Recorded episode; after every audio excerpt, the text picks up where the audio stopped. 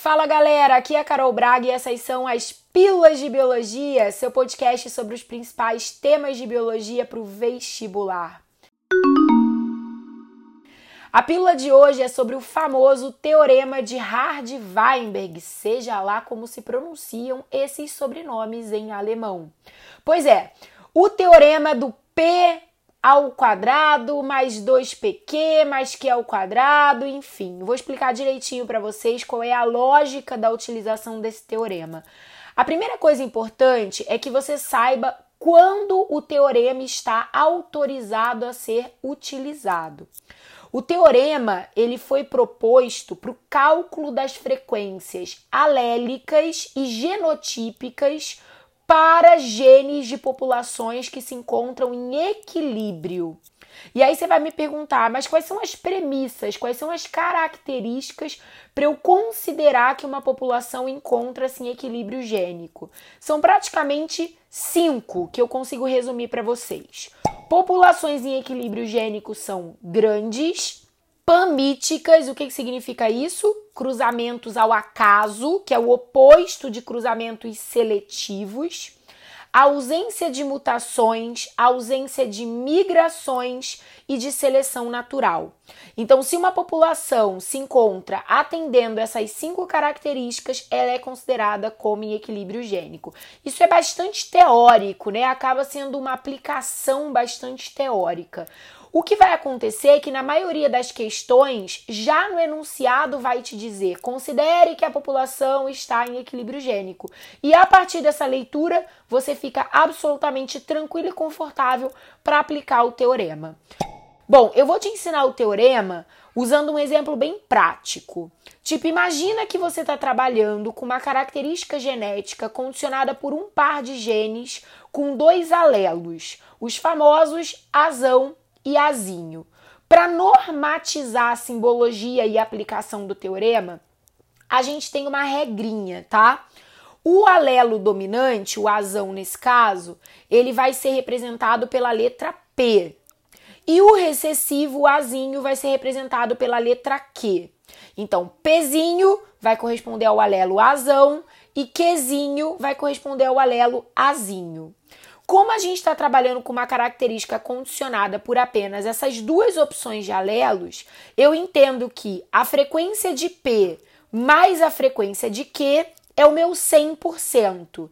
E é justamente aplicando esse raciocínio matemático que a gente chega na equação P mais Q igual a 1. Esse vai ser um ponto de partida muito importante para o teu raciocínio matemático. Por quê? Se a questão, por exemplo, te afirma que a frequência do alelo azão é de 40%, automaticamente você já sabe que a frequência do alelo azinho tem que ser 60%, porque a soma dos dois tem que dar 100%. Ah, Carol, mas a gente não está trabalhando com percentual na equação P mais Q igual a 1. Exatamente, a gente está trabalhando nesse caso com decimal. Então é só fazer uma conversão bem bobinha, gente, que você está mega acostumado. Se a frequência do azão é dada como 40%, em decimal isso equivale a 0,4. Então, se P mais Q é igual a 1 e P vale 0,4, quanto vale Q? 0,6 em percentual 60%. Molezinha, molezinha, até quem é ruim de matemática acerta essa daí, vai. Você já ouviu falar de produtos notáveis, né? Eu tenho certeza. Se P mais Q é igual a 1, se eu elevar uma parte da minha equação ao quadrado, automaticamente para encontrar a igualdade eu elevo a segunda parte também. Então, se eu colocar p mais q ao quadrado igual a 1 ao quadrado, a gente chega na famosa equação p ao quadrado mais 2pq mais q ao quadrado igual a 1. Muitos alunos acham que no cálculo das frequências genotípicas, ah, calcule a frequência dos indivíduos homozigotos recessivos, azinho, azinho, calcule a frequência de heterozigotos, eles têm que sair aplicando o teorema inteiro, tipo P ao quadrado, 2PQ. Não. Uma dica de ouro que eu vou te dar agora é o seguinte: esse teorema ele foi construído para que a gente usasse as suas parcelas individualmente no cálculo das frequências genotípicas. Me explica melhor, explico agora. Se eu quero calcular a frequência de homozigotos dominantes, tipo a frequência dos indivíduos azão-azão, eu vou usar dessa equação apenas a parcela p ao quadrado. Se eu quero calcular a frequência de heterozigotos, os azão azinho da vida, eu vou usar somente a fração 2pq. Ou seja, descobrir qual é, é o valor de p, descobrir o valor de q e quero saber a frequência de heterozigotos nessa população. Então, vou aplicar exatamente a parcela do teorema.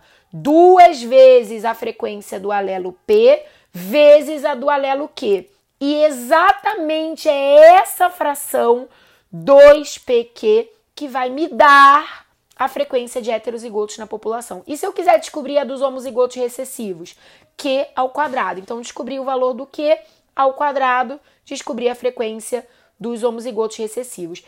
Se você souber fazer essa relação certinha de cada parcela do teorema com o genótipo correspondente, você nunca mais vai errar questões desse assunto. Tipo, eu não tô exagerando. É tipo, nunca mais. Vai se tornar o assunto mais idiota, o assunto mais fácil que pode aparecer numa prova de biologia para você. Então, se, por exemplo, alguém diz assim: ah, a frequência é, de homozigotos recessivos nessa população em equilíbrio gênico é de 16%.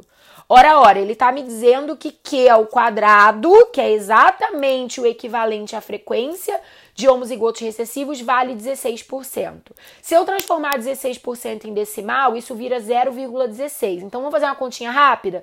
Se Q ao quadrado é igual a 0,16, quanto vale Q?